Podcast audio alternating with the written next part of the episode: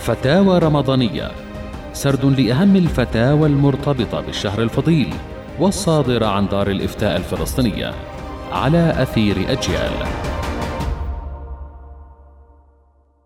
يكثر السؤال عن الذين يعملون في المهن الشاقة كعمال البناء في شدة الحر ومن يعملون في الأفران ونحوهما هل يجوز لهم الإفطار في رمضان لهذا العذر؟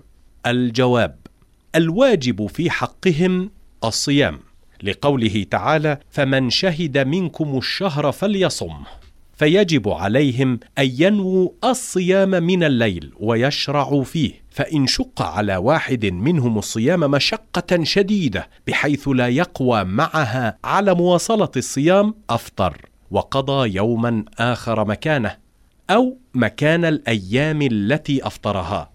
والأفضل للمسلم في هذا الشهر أن يتخذ الوسائل التي تمكنه من صيامه كاملا وليحرص على الصيام في رمضان حيث يجد تشجيعا على الصيام والناس صائمون.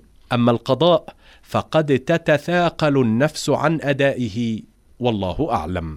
هذه الفتوى صادرة عن دار الإفتاء الفلسطينية.